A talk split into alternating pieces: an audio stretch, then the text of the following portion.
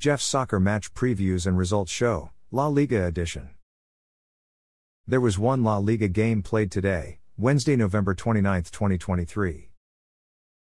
Mallorca tied at home 1 1 versus visiting Cadiz.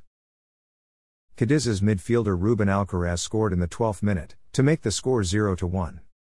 Mallorca's attacker Abdon Prat scored in the 45th plus 1 minute, assisted by defender Pablo Maffeo, to make the score 1 1. Tying Team Mallorca's top three performers of the match were midfielder Darder, attacker Abdon Prats, and defender Pablo Maffeo.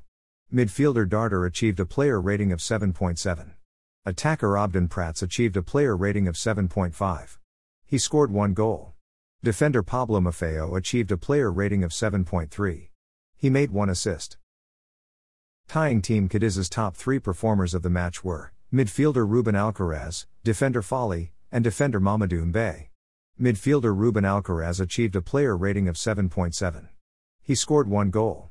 Defender Fali achieved a player rating of 7.2. Defender Mamadou Mbaye achieved a player rating of 7.0. After their 1 1 tie, Mallorca are in 17th place. After their 1 1 tie, Cadiz are in 16th place.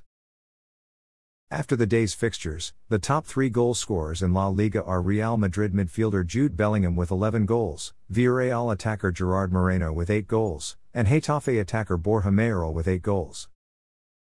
After the day's fixtures, the top three assist leaders in La Liga are Real Sociedad defender Diego Rico with 10 assists, Villarreal midfielder Alex Baena with 5 assists, and Athletic Club attacker Nico Williams with 5 assists.